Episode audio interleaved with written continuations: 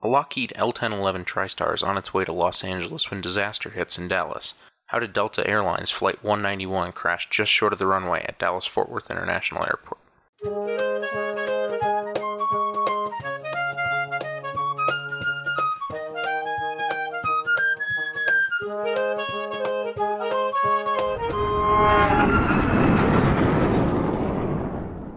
Welcome back to the Hard Landings podcast, everybody. I'm Nick. I'm Miranda. I'm Christy.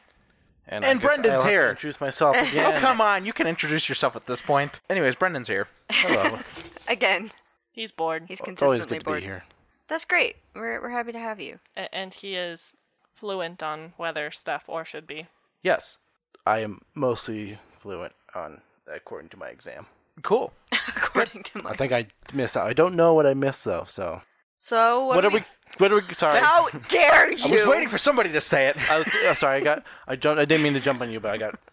There was awkward silence. So what are we covering today, Nick? Okay.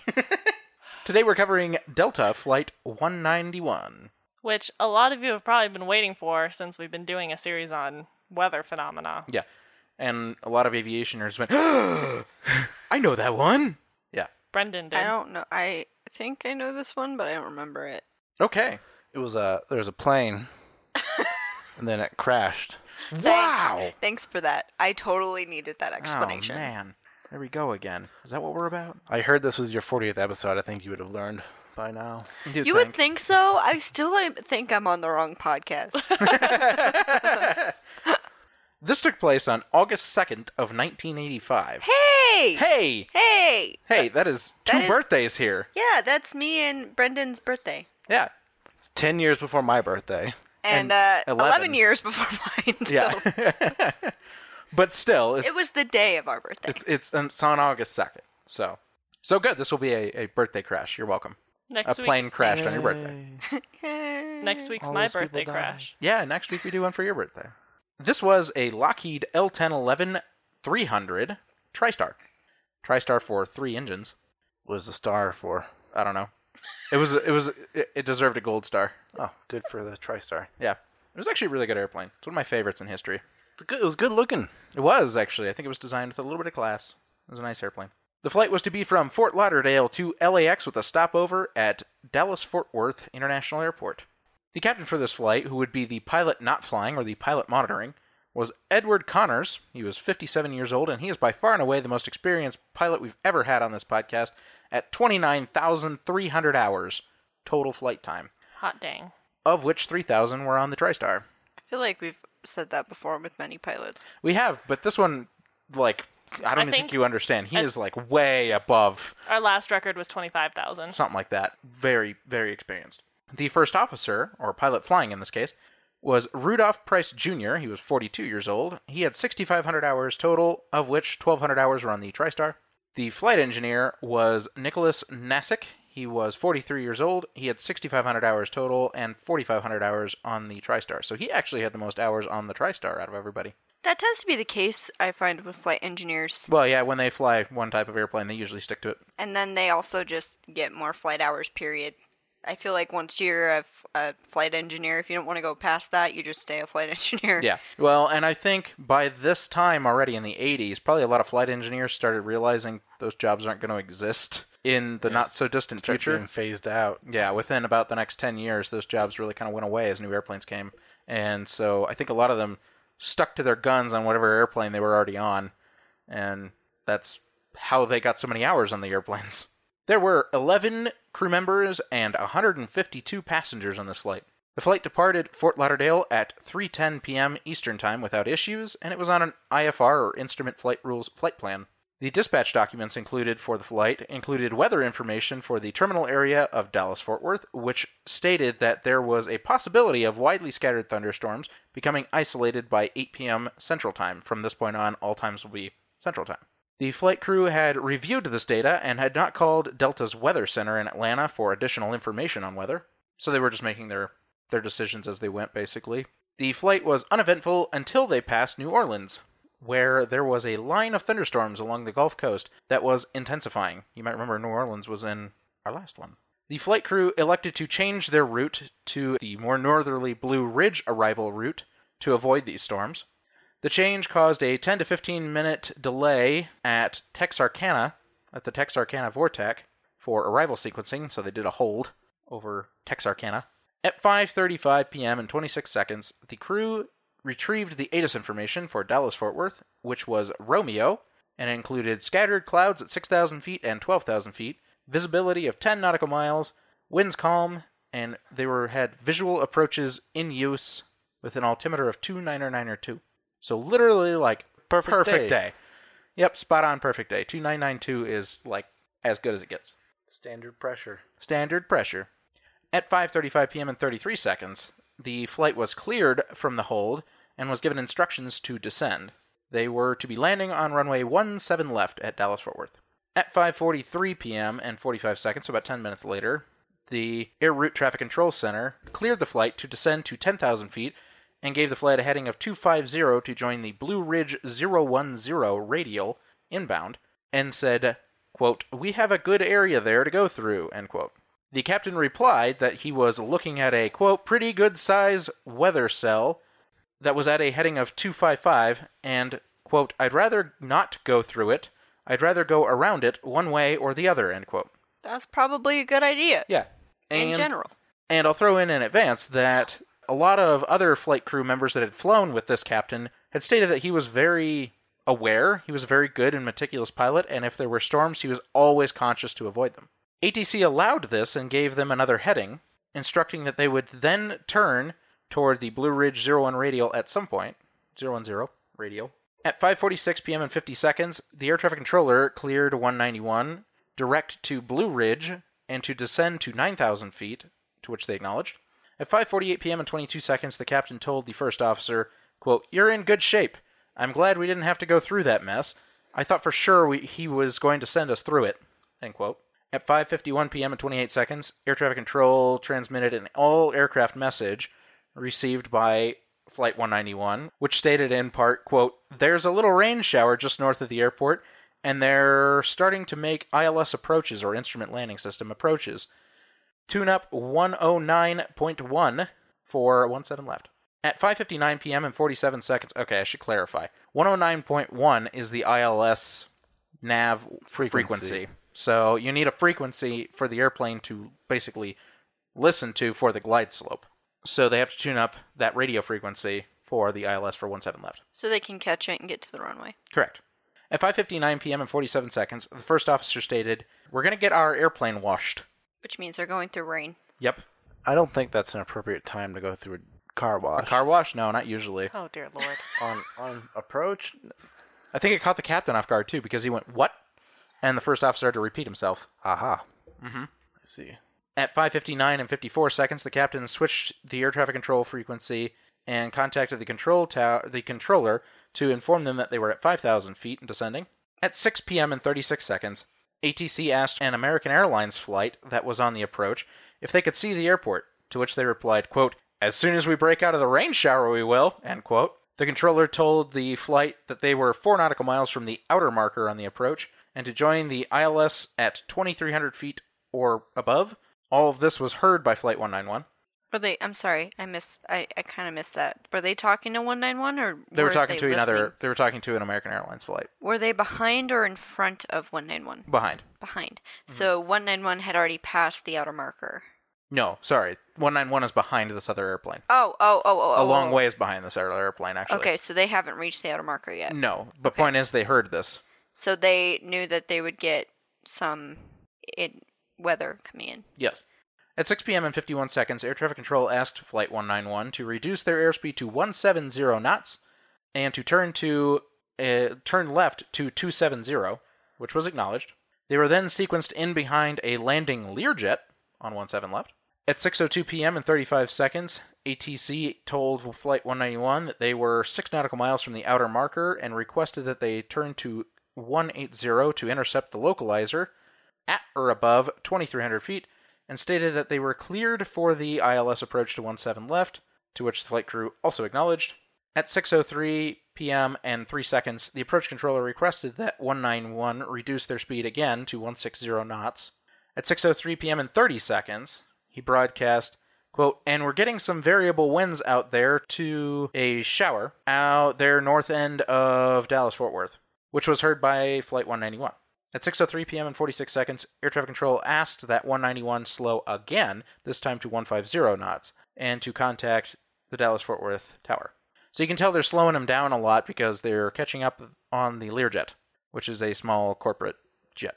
The captain switched to the tower frequency and stated, Tower Delta 191 heavy out here in the rain, feels good. That is what he said. The tower cleared them to land and informed them that, quote, wind 090 at 5, gust 15. At 6.04 p.m. and 7 seconds, the first officer called for the before landing checklist. The crew confirmed that the landing gear was down and that the flaps were at 33 or 33 degrees, which is typical for landing on that airplane. There's a lot of threes with that plane. Yes. At 6:04 p.m. and 18 seconds, the first officer said, "Lightning coming out of that one," which he pointed out to the captain as being straight ahead of them. 191 continued descending on the final approach course. At 6:05 p.m. and 5 seconds, the captain called out 1,000 feet. At 6:05 p.m. and 19 seconds, the captain told the first officer to to watch his airspeed as heavy rain began. At 6:05 p.m. and 21 seconds, the captain warned the first officer, "quote You're going to lose it all of a sudden. There it is." End quote. So in other words, his airspeed was sudden- suddenly going to drop out from underneath him.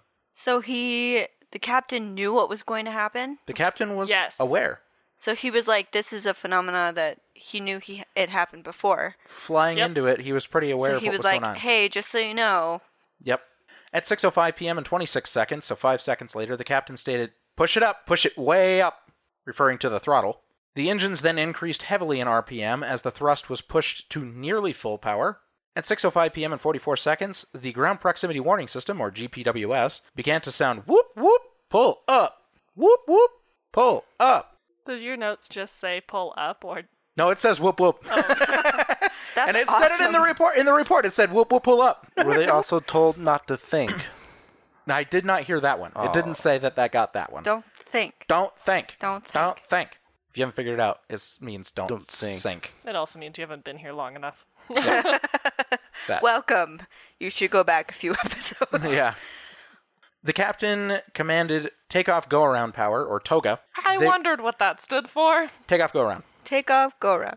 That makes perfect sense to me, and it It's- makes me laugh that it's toga. It's written out TOGA, but it's actually TO slash GA, Ah, airplanes, there's a slash. and it's supposed to be takeoff go around. I saw that and I was like, I don't have time or reason to go look that up right now. It's fine. It's yeah, it's takeoff go around power, which is basically full power, and they already were there, by the way.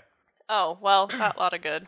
At 6:05 p.m. and 48 seconds and 49 seconds, two more e- uh, GPWS alert sounded. So more whoop whoop pulled up. That's all. There's stuff below you. Yes. The airplane then landed briefly in a field and then lifted off again, prompting the takeoff horn to sound. At 6:05 p.m. and 56 seconds, air traffic control the air traffic controller in the tower spotted the plane and frantically called for them to go around. Nah, you don't say. Yep. Witnesses near Highway 114 North stated that they saw the airplane emerge from the storm about one and a quarter nautical miles from the end of the runway, and then it struck a car with one of the engines, the, the left engine, struck a car that was traveling on the highway. The controller stated that when he saw the airplane emerge from the storm, it appeared to be in a straight and level attitude rather than a nose up attitude like he was used to seeing from years of work at DFW.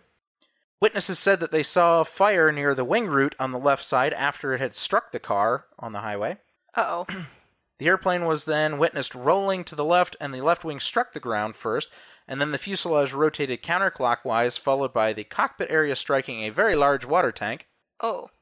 A large explosion and a wall of fire occurred. The crash occurred at 6:05 p.m. and 52 seconds. Wait, so did you say that they landed in a field and then they tried to take off again? They didn't they just did take off take again; off they again. bounced off the field. oh, they bounced. Yes, but they listed it as having landed in the field and lifted off again. Okay, so in reality, they just went boing. Basically, essentially. okay. Because landing, I would be like, why didn't they just stay in the field? You'd think. That Learjet ahead of them managed to land, however. That's interesting, since the Learjet is considerably smaller. We'll get into that later. 134 people on the plane perished and one person in the car. 27 people and one rescue worker were injured. Two passengers were completely uninjured. How? I know.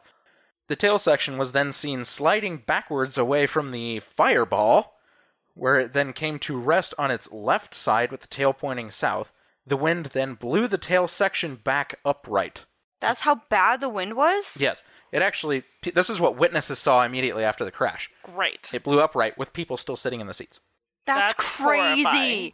I that would scare the living blood out of me. Yeah. Good job. I tried. The tail section was the only part of the fuselage that was not completely destroyed. So the tail section meaning there was an actual part of the back of the plane where people were sitting? So it was basically everything aft of the wing root. Yes, the last 10 rows. That would scare the, the Okay. It was everything aft of the the wing root Can basically. you imagine being that person? That'd be horrifying. No. One of the passengers who survived said he looked at the sky, he saw it raining, he went to go help some of the other survivors, and then the rain stopped. That's crazy. One car, a lamp post, and two water tanks were destroyed in the crash. Some metal from the engine cowling was found where the completely destroyed car was on the highway. And some metal from the car, conversely, was found in the inlet of the left engine. That car's destroyed. Uh, yeah. Yeah, William Mayberry was the was a new arrival to North Texas, Ah. Relocating from Vicksburg, Mississippi. You sent me this, right? Yes. Is that what you sent me? That is what I just sent. This will be on the website. Oh my gosh, that's horrifying. Needless to say, there wasn't anything left. Uh, yeah, it would. Uh, yeah. Two tire tracks were found on the highway from the L-1011. So I they had their gear down, which they were we looking to land. So. Yes. It was at that point, as they were flying over the highway, that the airplane began to break apart. oh my gosh. You can see that the airplane was actually Relatively good, empty. good portion empty. yeah. In the air disasters episode, they interviewed a passenger, Chris Meyer, who was one of the survivors, and he was uh, upset with his original seat, which was in row 15, So farther up. and he was moved to row 40 because he didn't want to sit in row 15 because he wanted to be in the smoking section, which was at the oh, which was at the rear of the airplane. because they still had smoking on planes at that time. Yep, they actually depicted him as smoking in the cabin as they were as in the episode. Interesting. Yeah, So- we, we were watching this with my uncle actually, and Mm-hmm. he's like, "What is he doing?" I'm like, "It was still legal." But Oh. anyways, he was moved all the way to the to row 40 where he could smoke. Also, and on- survive. also Mm-hmm. on board were was an IBM executive named Don Estridge and his wife. They were up toward first class. Pro- Did they survive? No. Uh, no, Oh. No one in first class. nobody forward of row 40. Well, actually, that's not true. But uh, very few people forward of row 40 survived. The airplane also, I can say that the airplane also didn't go into the water tank uh, like dead straight as an arrow. Witnesses say the airplane was heavily yawed to the right, so the airplane was flying sideways. Ah, I got sideswiped. Yeah. Whoa. They were so close to the runway. Yes. They were ridiculously close to the runway. Yes. Okay. Yep. Okay, we were just looking at stuff. Okay. So, NTSB investigators began examining the wreckage for mechanical failures, but we're in the middle of a series, so we know it's not that. So we're gonna bypass it Yeah. because it wasn't, It wasn't mechanical. failure. To be fair, they pretty much looked right over that in In the episode as in the well. in the air disasters episode too. Like they were like, mm, no mechanical problems. Way more to tell you about this. So, whether it is, one of the investigators' initial theories might sound vaguely familiar. Witnesses in the area, as well as flight crew of other flights, both in the air and on the ground, noted that there was lightning present. So, investigators wondered if lightning downed the plane, specifically like in Pan Am 214, which we covered in episode 30. Alas, however, the static wicks on Flight 191 did not show any signs of the indicative damage that would have shown on a lightning strike. So there goes that theory. Investigators did momentarily question the somewhat low speed of 150 knots during turbulent weather, but interviews of with other L-1011 pilots confirmed that this was a landable speed, and if the first officer didn't think so, he could have asked ATC for a higher speed. But he was also confident in that speed, and he had in fact helped rewrite the operating manual of the L-1011. So his credibility was sound, So to say. remind me, when did they have that as their speed? Was it on descent or was it before that point? The one five zero. yeah. It was to be that whole point. They were that was the last speed they were given for their approach. Oh, so that was the speed that they were told to land at. That was the speed they were told to maintain until their Their final touchdown? Correct. basically yeah. Okay. And that was to maintain distance with the Learjet, which actually they didn't maintain distance with that Learjet. Correct, they didn't. They did go below minimums, but they found that not to be a factor in this accident, okay. somewhat obviously. So investigators reviewed other weather data from Dallas Fort Worth. At 5:52, the Stephen or Stephenville radar showed a level 1 storm 6 miles northeast from the end of runway 17 left, and it was just lightly raining. The radar specialist left to attend to other duties and came back 8 minutes later to find a level 4 storm Wait, wait. He left his station to attend to other duties. and then came back, and, And it- then there was a big storm. It went from level 1 to level 4 in 8 minutes. Which is why you probably shouldn't have someone leave their uh, station there, huh? He went for lunch. Was this No, the, you're talking about? no. Oh, okay. Never mind. He had other duties. Other Yes. duties. Other That's- duties. That's all it says. Yeah. We'll get into a far more ridiculous situation in a bit. Oh, good. And four minutes later, he called the National Weather Service Fort Worth Forecast Office to report the cell with its 40,000 foot top. Flight 191 was flying through it about a minute later. So, they had no chance to not go through it. nah. This was verified by the heavy rain heard on the CVR at 6:05 and 20 seconds. Based on the CVR and the flight that was behind 191, there was nothing to visually obscure this storm. They knew they were flying into it. They knew there was rain and they knew there was lightning. This was debunked pretty quickly. They didn't just blindly fly into a storm. Now for the weather analysis that I'm sure you're all waiting for of the wind. This was performed by both Lockheed and NASA. Delta Flight 191 was flying with a 26 knot headwind at 754 feet above the ground while flying through the microburst first, first section, which gives you that increased headwind we've discussed in previous episodes. If you recall, EA 66 lost 20 knots in headwind.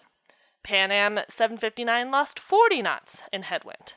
Delta 191 lost 72 knots Oh, no. from going through that increased headwind, through the downdraft, then the tailwind. The wind field analysis also found that the microburst was 3.4 kilometers in diameter, or just over 2 miles. As I discussed in EA 66, a microburst occurs when hot air meets a storm front, so the hot air rises, the cold air falls, and you have a lovely little weather phenomenon. Well, at the bottom of the downdraft, the air hits the ground and goes outward in all directions, causing a mess of wind speeds and directions with no predictability. Based on the flight recorder data, the wind field analysis showed that the L1011 went through the following in a span of 8 seconds a 22 foot per second downdraft, a 16 foot per second updraft, a 43 foot per second downdraft, and an 18 foot per second updraft. That's horrifying. It was a roller coaster, needless to say. They were in the microburst for a total of 38 seconds. In that time, they lost 72 knots, went through six vertical wind reversals, and rolled right 20 degrees. So, why didn't the airport know about the microburst? Don't they have the low level wind shear alert system that we've discussed? In short, yes, they did. And it was active and working at the time, but the storm hadn't reached any of the sensors yet. The storm was 2,000 feet away from the closest sensor, the northeast sensor, when the plane impacted the ground. Oh, So, fat lot of good it did. Yep. which means zero. No, no good. Yeah. Nope. Now for the Central Weather Service Unit. This office is staffed by a meteorologist from the National Weather Service, as well as an assistant traffic manager serving as weather coordinator between the unit and the tower. This weather coordinator is not actually trained to observe or interpret the weather data processed by this unit, so no one was monitoring the Radar Remote Weather Detection System, or RRWDS, when the meteorologist took his 45 minute dinner break in the cafeteria. The meteorologist began his lunch at 5:25 after looking over the radar and finding no storms to be worried about, for the line of storms east of Dallas was well east and was stable. He came back after his lunch to find a catastrophe, as the plane had already crashed. When interviewed, he testified that if he had been there, he would have issued a CWA when the storm was reported as a level 4 storm, but investigators found that the procedures involved in this process still would have led to the report reaching the tower after the flight had already crashed. When told this, the meteorologist then said that he would have phoned the tower directly, and the controllers would have issued an alert sometime between 6:03 and 6:05, maybe in time, but also maybe not because the flight did enter the storm at 6:05. Yikes. In reviewing this whole notification process, though, NTSB investigators became increasingly frustrated at how long the whole process would have taken, and they recommended some actions based on this. I'm sure it's in the recommendations. I'm surprised. So, we live in Denver. If you've ever lived where we lived, you know it literally takes about 10 minutes for the weather to change here. If it's gonna change, it'll change like that. Yep. And then it'll just start hailing out of nowhere. That's a microburst usually. Or it'll snow eh, one day and be 80 the next day. It's Right. happened before. Oh yeah. So it kind of surprises me that the meteorologist was like, ah, the storms are fine, nothing's gonna happen. NTSB investigators actually found that he was completely valid in his assessment. Yep. He- At the time, he had no reason to believe that it was gonna increase because in, because think about this. He took his lunch break Dinner break. he, or he started his dinner break just before uh, the flight got the ATIS information that said winds were calm, visibility was 10 miles, clouds were scattered at 6,000, 12,000, and altimeter was 290.92. the perfect weather, as we mentioned. That's Yeah. when he took his lunch. That's when he left for his lunch. so you can't really blame the guy. He has to eat. And then in Well, the why didn't they have a backup? That's what was in question. That was the only thing that was in question. They had somebody monitoring, but he wasn't trained. Oh, good, because that's Well, helpful. he was just a weather coordinator. If anything, most of his training was about air traffic control. He was the liaison between weather and air traffic control. Yeah. Yeah, the one meteorology class I took in college Mm-hmm. learned that weather is stupid hard to predict. It is unbelievably difficult to predict, especially microbursts. Yeah, and you know the thunderstorms that pop up in the afternoon in the summertime across the country, they're going to be there. You just don't know exactly where or how they're going to form. Right, exactly. so I understand that, but then my my big problem with that is is if of course people have to take breaks. I realize that you get hungry, right? You need to go eat. Especially you. So yeah, because I get hangry, and I get it. Like, and it's it's a federal it's a federal thing. Like, you have to take breaks, etc. There should have been an intermediary backup that knew how to read the weather well enough Yes, so Does that, that they up? didn't have that time. sort no of. No one there. It's in the But findings. of course, if there was someone there, it still wouldn't have made a difference. Right. Well, That's ultimately, yes. I think, why they kind of glanced over the whole thing. Is like, even if he had been there, it might not have done Right. anything. So we'll get into in the recommendations later what basically this spurred because yes, this was all very frustrating, much in the same way we're all talking about it. They actually had a thought on this and they acted on it heavily. But we'll get to that in a bit. But to put in perspective how quickly this happened, so eight minutes. Eight minutes is from the time it went from a level one storm, so basically almost non existent, to a level four storm. Basically a hurricane in a tiny little spot. And not only that, but from the time that the plane was on a perfectly stabilized approach to the time that it entered the storm to the time it crashed was 47 seconds. that's crazy. Yep. That's ridiculously fast. Yep. and that's why microbursts are so dangerous. They had 47 seconds to react to all the many different changes that happened, not being able to see anything, suddenly hitting the ground, hitting a highway, and ending up in a water tank. Also, can we go back to the 72 knot drop? Yeah, What? That's, that's a lot. That's insane. That's no lift. You turn into a paperweight. Yeah. When I read that number, I was honestly surprised that they didn't just drop like a dead weight, They basically did. but they continued.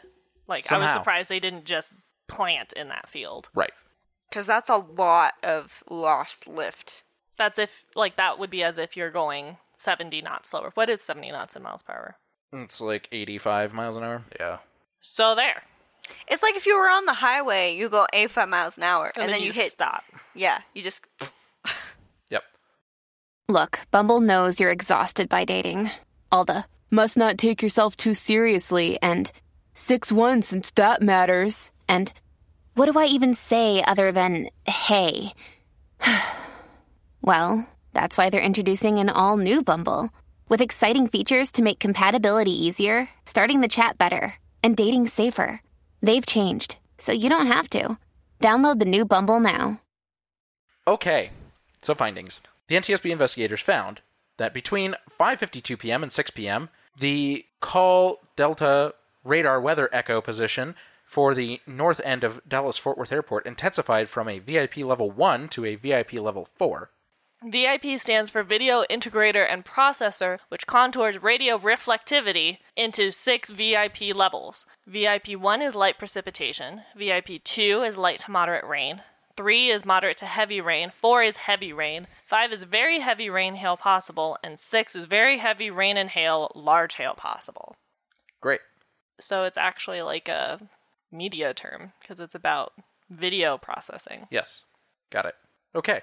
They found that the absence of the Central Weather Service unit meteorologist from his station between 5:25 p.m. and 6:10 p.m. and the failure of the CWSU procedures to require the position to be monitored by a qualified person during his absence precluded detection of the intensification of the weather echo north of the D- Dallas Fort Worth airport.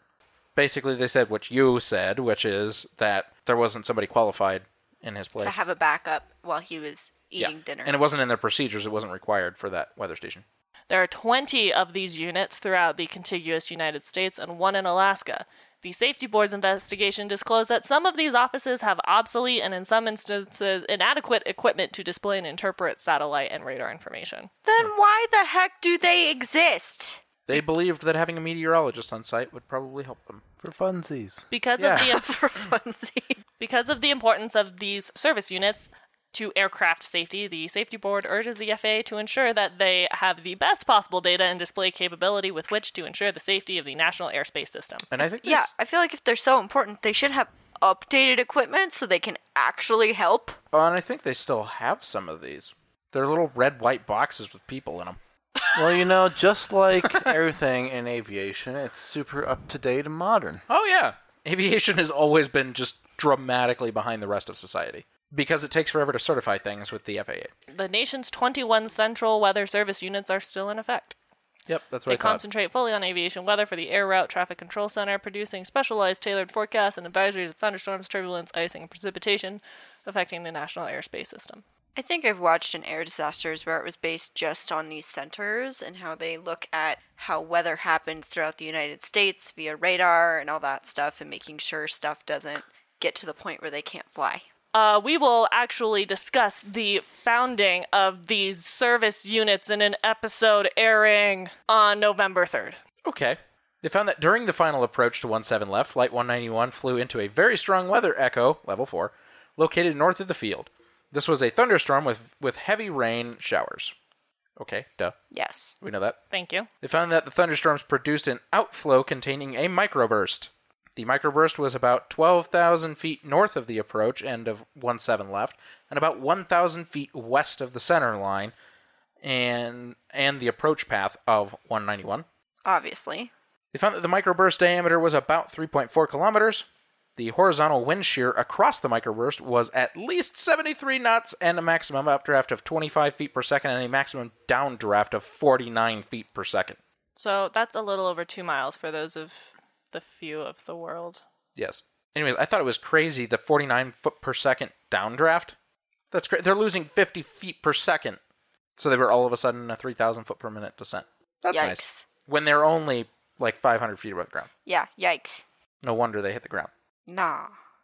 They found that there were six distinct reversals of vertical and of vertical wind components. This presence showed that there were vortices on the outer edges of, of- on the outer edges of the microburst. That's what caused that roller coaster I talked about. Yes. They found that Flight 191 entered the microburst at the southern end of the microburst. They found that the first officer successfully transited the first part of the microburst by putting the plane in a 15 degrees nose up attitude and increasing the thrust to nearly full throttle. Which we talked about in the previous episode, which is really what you should do because you're losing so much lift on the wings. But you have to be ahead of what was happening, and, And they unfortunately, were not. They were not. They found that at 6:05 p.m. and 35 seconds, 17 seconds before initial impact, the plane encountered rapid reversals in winds from all directions, causing the stick shaker to activate. The first officer exerted a 20 to 25 pounds of force on the control column in response. They found that the flight director was placed in the takeoff go around mode or toga mode during initiation of the missed approach, seven seconds before initial touchdown. This mode does not provide enough pitch attitude reference to correct for heavy wind shear correction, but it but it could not be determined if the first officer was trying to follow the flight director or if he was doing his own movements. Okay. So, in other words, the flight director gives you input on your attitude gauges about your your speed, your altitude, you know, where you are, and it's supposed to give you literally guidance on how to fly the airplane. And so when they switched it to toga mode, it puts the airplane in a nose up attitude, but they don't think it was enough for it to get out, of there. They Yeah. know it wasn't. Which we discussed in the last episode that it has to be an uncomfortable pitch Right. To get out of that situation. Right. So here's an interesting one that follows that. They found that the first officer was exerting the 20 to 25 pounds of force when the stick shaker activated momentarily, so he began to release the back pressure on the yoke, which made ground contact inevitable. Because he was a good pilot and knew that a stick shaker meant you should probably put the nose down. He was trained basically as a reaction that when the stick shaker goes off, you start letting the nose down to bring the was down for speed. And then But there was, they were- but there wasn't enough. But that room. wasn't the case in this this case. It was it was the bad to release that pressure. Great. It was I know. just bad. Well, and there there was no way for them to know that. No, he was doing what he was taught to do automatically, and I don't blame him. He was just trying to be a good pilot, Right. and it ended up not helping in this case. Right. They found that Flight 191 touched down softly and nearly avoided ground contact altogether initially. They found that the air traffic control speed adjustment procedures were not causal to the crash. So, in other words, every time they asked them to slow down, they found that the 150 knots wasn't causal to the crash. They found that the three nautical mile separation was not maintained between Flight 91 and the preceding Learjet, but this did not have an effect on the crash. They found that air traffic control had provided Flight 191 with all weather info available to them. They found that several flight crews saw the lightning in the storm but did not report this to air traffic control. That's a problem. Yeah. They found that air traffic control noticed the lightning in the storm about or just after Flight 191 entered the microburst and failed to report this to them, and therefore, however, was not causal to the crash because there was nothing they could have done at that point. Yeah. And the lightning didn't have anything to do with it, really. Though it might have helped them make a decision not to go through it. They found that the flight crew had sufficient info to determine the weather on their approach path.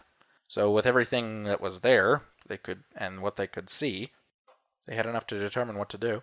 They found that the north side of the thunderstorm was not masked by any clouds. They pointed this out because they wanted to say basically they could see the storm. There was nothing between them and the storm. That's why I specifically mentioned that earlier, too. Yes. So it was right there, it was clear.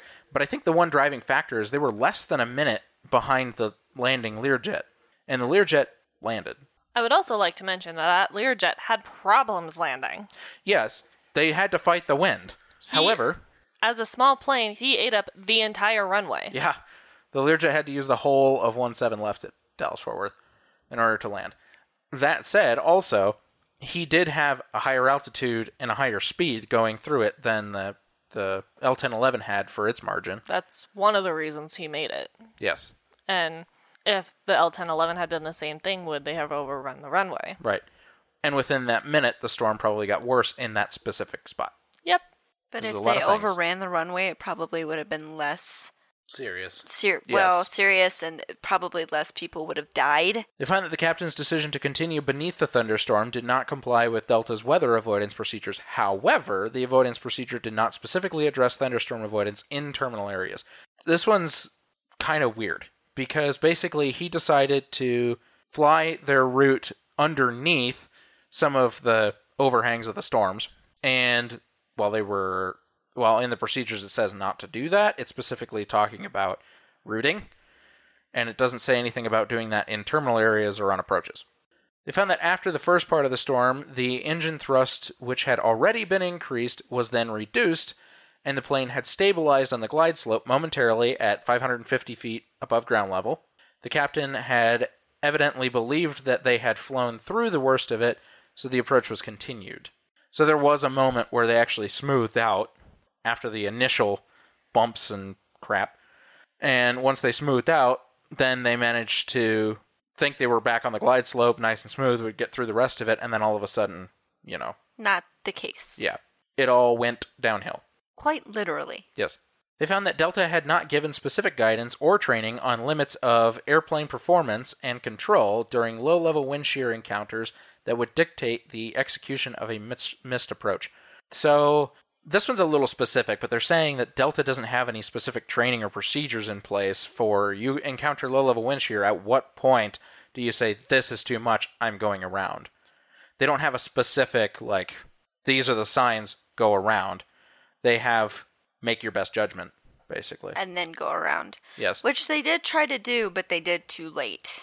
Yes, way too late. They found that although the captain had not expressed his decision to execute a missed approach until he called for a selection of the toga mode on the flight director seven seconds before impact, max engine thrust had already been applied before the airplane's rapid descent below the glide slope. So the airplane was already dropping like a rock, thrust was already full, and the captain then selected toga on the flight director and that was the way he basically called out a missed approach because he never said missed approach.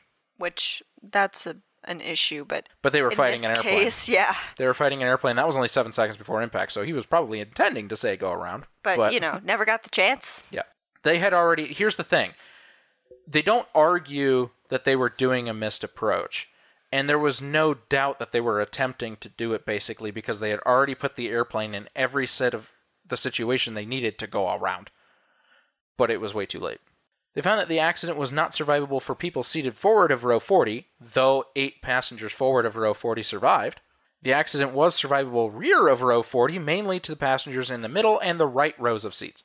Which are the people who ended up surviving from back there. Yep.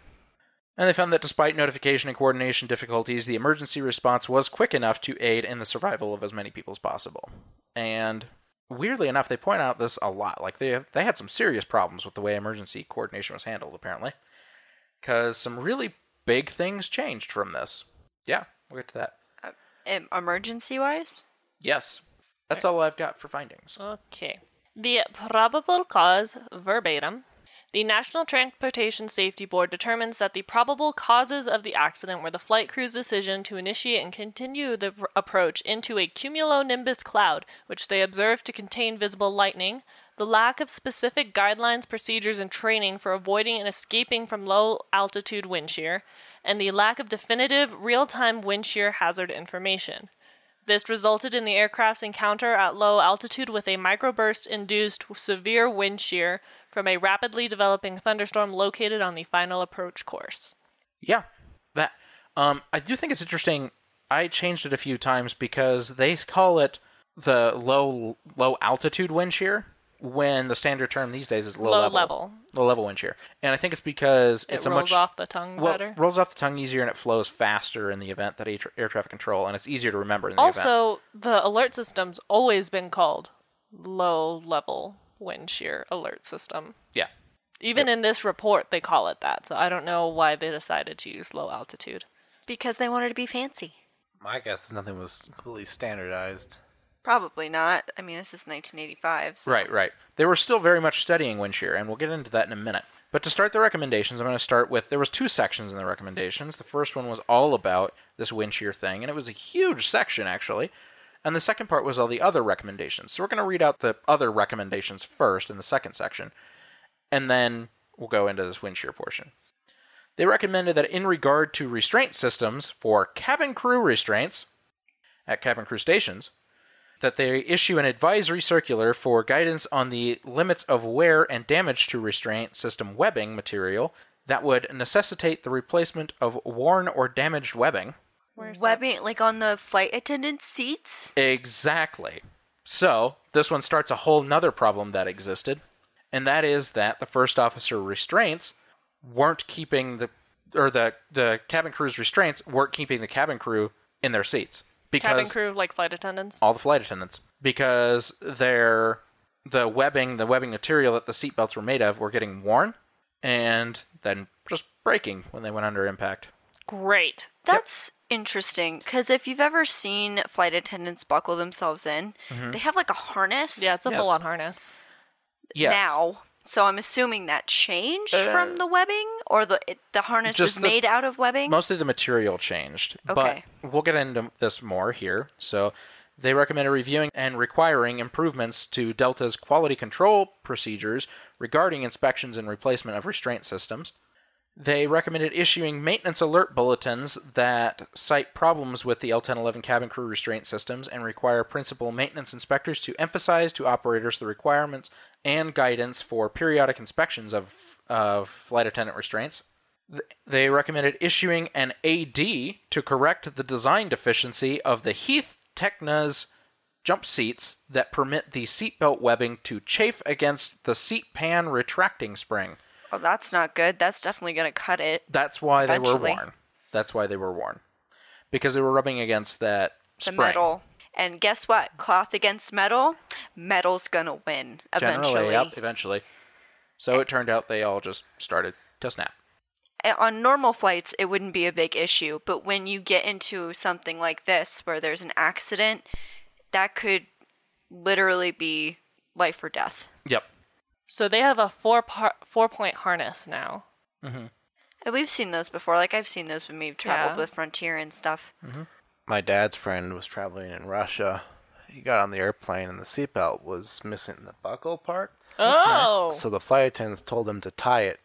Oh, no! oh i would get up and walk off that flight No offense to our Russian Oh. friends, but you should know your aviation I don't safety is not think- there. i don't think This we was have probably like Russian back in friends. the 70s, I think. The flight attendant will. So if there's a broken flight attendant seatbelt, the flight attendant will be assigned a passenger seat as close to the exit as possible. If the flight is completely full, a passenger will be denied boarding to accommodate. Mm-hmm. That's interesting. Yeah, because they have to have a certain number of Pilots crew. have a five point harness. They do. Yep.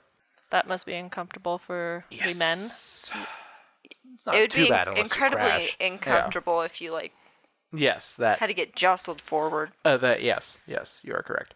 Basically, the retracting spring on this was just wearing through the. the material, Material. that the harness was made out of So now for this emergency thing, and they found, or they recommended in regards to emergency response, that they revised disaster response notification procedures to provide for timely and effective notification of mutual aid agencies whose assistance is needed, and revised procedures for coordinating with local hospitals on mass casualty events with timely information regarding estimated number of victims, injury categories, destinations, and arrival times. Basically, a lot of this is to say that they didn't do a very good job coordinating between emergency response groups and then the hospitals and how many people were hurt, how badly they were they were hurt, like triaged and such. So, an interesting thing came from this because the next one is unbelievably important. They recommended conducting full scale demonstrations at Dallas every two years. Further, they recommended to the FAA to require certi- certificated airports to demonstrate full scale disaster response every two years. That exists. I I mean, it's a good thing. That is absolutely in place now. They do have to do full scale demonstrations of response for a disaster now. So was I'm assuming right because this is 1985. Mm-hmm. There was a fire station at the end of the runway. There was probably one nearby, yes. Did they not get to the? Cr- I mean, they crashed pretty close to the runway. They got there relatively quick, even Actually, though I think they in the air disasters episode it said less than a minute. yes, even though they weren't notified in that amount of time. oh, that's a problem. That's the problem. They were saying that the notification didn't go out quick enough, and that coordination from there on in with all the groups that were there to rescue wasn't good. oh, so coordination, coordination, coordination. Yes, and they recommended making this two-year, uh, this every two-year full-scale disaster response training being part of the certification of airports and the annual certification qualification. Which makes sense. Yep. You want everybody to be able to be on the same page when a disaster hits. Right. So then let's talk about the biggest part of this, and that is the wind shear recommendations, which wasn't really a recommendation. It was more a very large section of this report. It was like four pages or something like that, which normally recommendations only take up about a page or two. This alone was four pages, how they just explain the history, including the disasters we have covered in the last two episodes, about wind shear. As well as a whole host of others, Yes, as well as a whole host of others. including for all those who care one at Stapleton. Yep, including one at Stapleton here in Denver.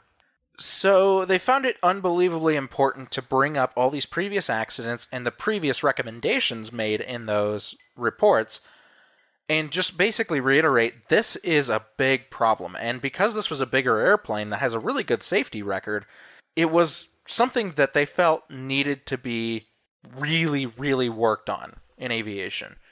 And they did. The FAA and NASA went on to do a massive amount of research into this. So much so that they actually made a 737 to specifically fly into microbursts. Wait, is that the one we saw when we went to the Seattle flight, the Boeing Museum of Flight?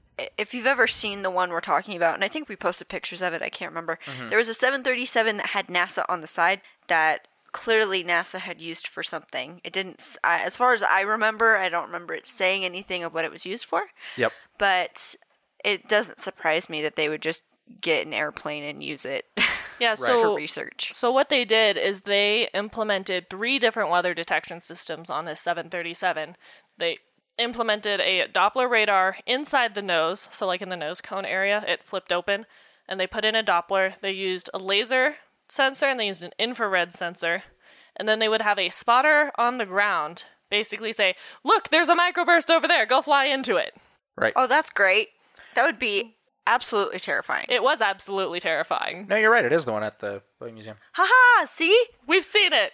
It might be on our Instagram. So, in any case, they basically flew towards these microbursts and tried to figure out which of the three systems did the best job at detecting an impending microburst that they already knew was ahead, but they wanted to see which system picked it up consistently.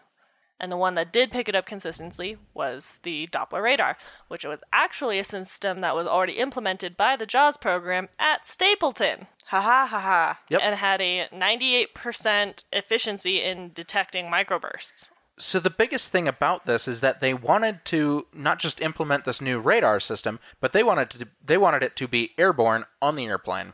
Most importantly of all, they wanted it something that the airplane could pick up reliably without needing somebody else outside of the airplane to notify them of. Because obviously they weren't going to get enough they weren't going to get these notifications in a timely enough manner from these meteorologists on the ground or from the tower or from the low level wind shear alert systems. So instead, they wanted something in the airplane that would show them the storm ahead of them and what that looked like that was powerful enough to tell them this is a microburst. And you're flying into it. Don't fly into it. And they determined that the nose cone based radar system that they had built was what would do that. And it is now completely standard. Now we have that big plate looking radar system in there because NASA did all this research. So, the biggest thing that really came from this was that they wanted an aircraft based system. Now, that said, they went through all this trouble and these you know all the recommendations in here really were what prompted that research and this was a big accident really big one. A lot of people that were alive then really know this one. And because of that you know they this big research happened and a lot changed in aviation. Now that's not to say that the problem was completely fixed since we have one more episode Da da da da. Or I guess dun dun dun. bum, I was to say, that's going out bum. happy. pick pick your ending. yeah If you guys want to see pictures of that of the NASA 737, you can look at our Instagram from our post from the Boeing Museum of Flight, which was on February 8th. I'm sure it's on Facebook too. So Probably. It's, Facebook or Instagram it's the very last picture. Because it was the very last. It's at the back corner of the plane exhibit, outside plane exhibit. The front is literally the Concorde. The back is the 737 that has NASA on it. So, yep and a lot of the planes you can go into. That is the one you cannot go into. One of the ones you cannot go in and see the inside. and that's mostly because i'm pretty sure nasa left all their crap in yeah, they probably were just like, uh, we don't need it anymore. Just like take it there and just leave it. And Maybe they'll use airplane. it again someday. i doubt it I'm being hopeful. I think they removed the actual it would engine. it would take a lot of work to restore that airplane. Yeah. Anyways, so that's it. That's all we got for this week's episode. But there's definitely more on this. And join us next week to hear how nothing is solved yet. Not nothing. We've definitely solved a lot through this, but it turns out it's still a problem. Okay. Cool. And Brendan will give us the talk. Thanks for being here. Hopefully next week you can join us. Enjoy the rest of your week. Thanks for listening. Be smart, be healthy. Hashtag wear a mask. enjoy the rest of your week. We will. Uh, I I always want to say see you. Well, Catch you next time. ah, Catch that's a good one. We'll catch you next time. Keep your speed up. Please like and follow us on Facebook and Instagram at Hard Landings Podcast and on Twitter at Hard Landings Pod. Also, subscribe and leave us a five star review on whatever platform you're using to listen. If you want to see photos and sources for this episode, please visit us at hardlandingspodcast.com, where you can also leave us feedback and ask questions. This episode was researched and written by Nick and Christy. Our theme song was written by Miranda and performed by all three of us, plus Leo. And our logo is by Naomi, and our social media is coordinated by Sonora. Catch you next time.